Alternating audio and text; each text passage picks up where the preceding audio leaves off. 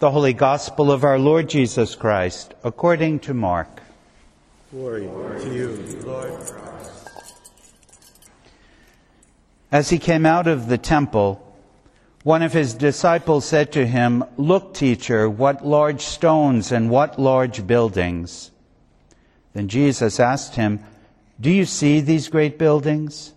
Not one stone will be left here upon another. All will be thrown down when he was sitting on the Mount of Olives opposite the temple, Peter, James, John, and Andrew asked him privately, Tell us, when will this be, and what will be the sign that all th- these things are about to be accomplished? Then Jesus began to say to them, Beware that no one leads you astray. Many will come in my name and say, I am he and they will lead many astray. When you hear of wars and rumors of wars, do not be alarmed. This must take place, but the end is still to come.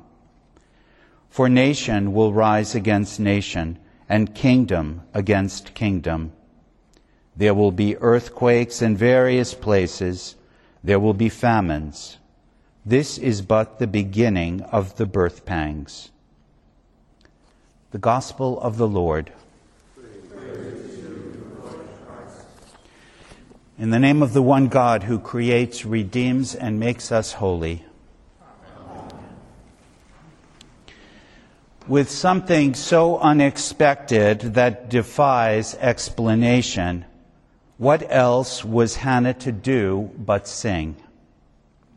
She sings of the God who turns wrong things right who judges justly, who delivers the needy and puts down the oppressor, who brings death and makes alive, who blesses the barren with children. Her voice joins that of the prophet Miriam and Mary of Nazareth in praise of a God who works deliverance through extraordinary circumstances our understanding of God's power is born within the struggles of our own history. As elsewhere in Scripture, a story on an epic scale begins with a small domestic scene. Hannah is unable to conceive.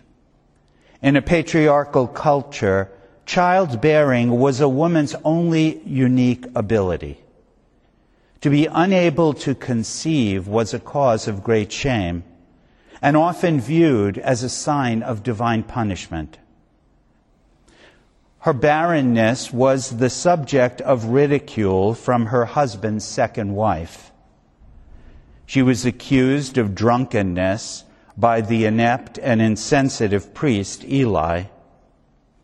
She asked God to remember her and she made a promise that a child would be dedicated to God for life.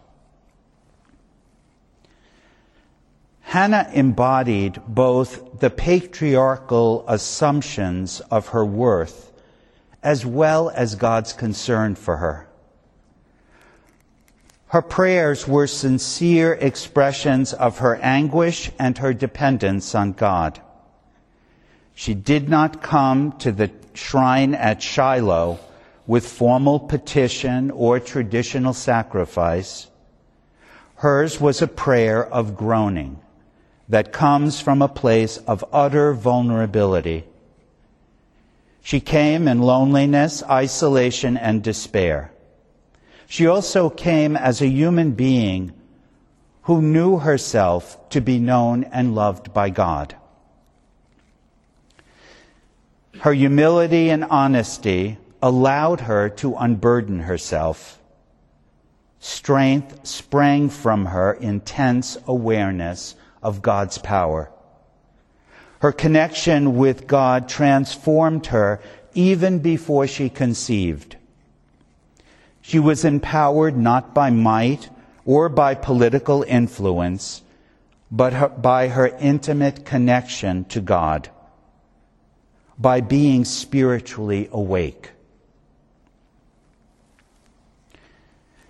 Hannah's song of celebration gives voice to the praise and surprise any of us might feel after a dramatic reversal. She gives birth to her son Samuel. The birth is not a private wonder, but a gift of possibility for all of Israel. Samuel is one of the most significant figures in Israel's history.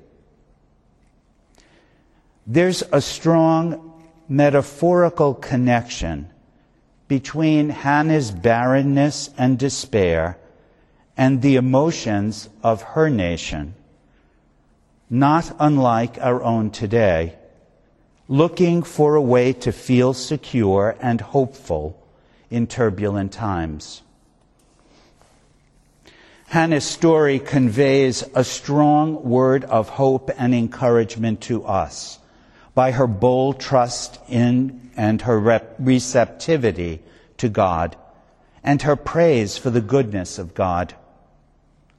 For a pilgrim people, which is an apt description of Israel and the church, there will always be need for endurance, perseverance, patience, and hope.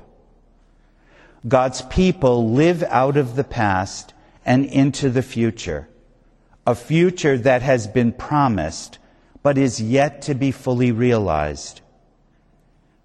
The vision of reality sung by Hannah invites us to see the world as God intends, to behold what God is bringing about.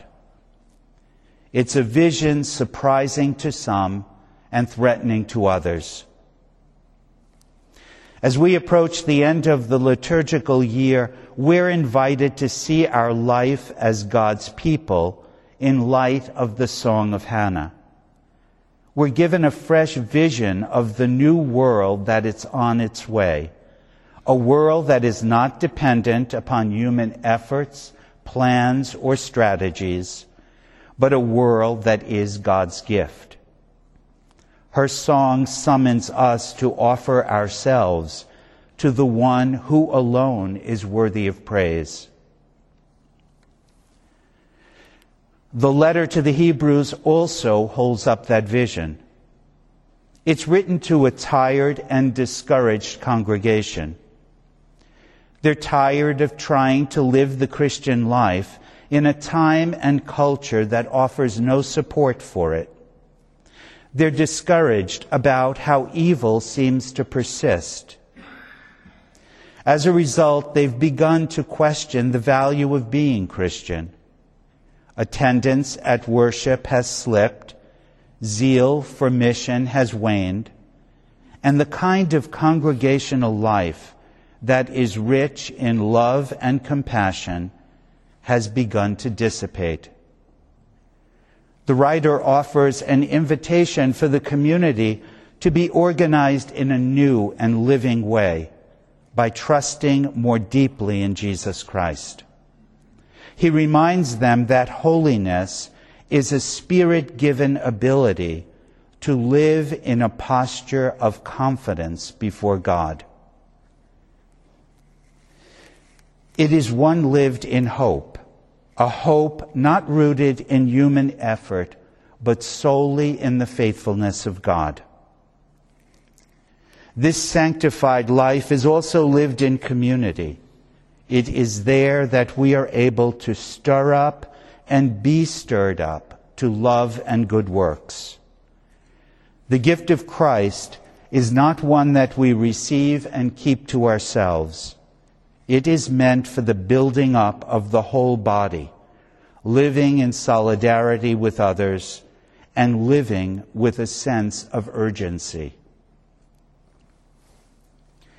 That urgency is expressed in the eight short verses of today's gospel. They're in Jerusalem. It's the week of his passion. As the disciples are leaving the temple, they marvel at the buildings that seem so impressive and immovable. Jesus then predicts the horror of an apocalypse of political unrest, disasters, and persecutions. he tells them and us that when chaos comes, not to be worried. Things may seem to have fallen apart, and anarchy loosed on the world. Nevertheless, the center will hold. He sets out a way to live that does not focus all attention on the chaos, but on trust in God.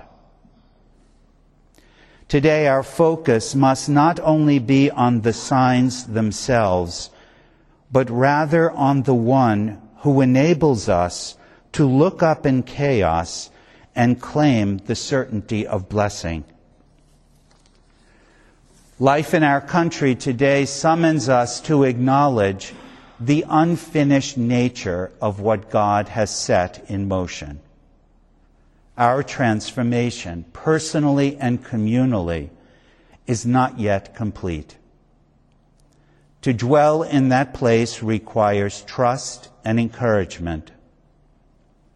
If you want to know the whole truth, pay more attention to the gospel you hear than to the evil you see. Jesus' call to vigilance is an implicit command to keep following his word and example despite the chaos.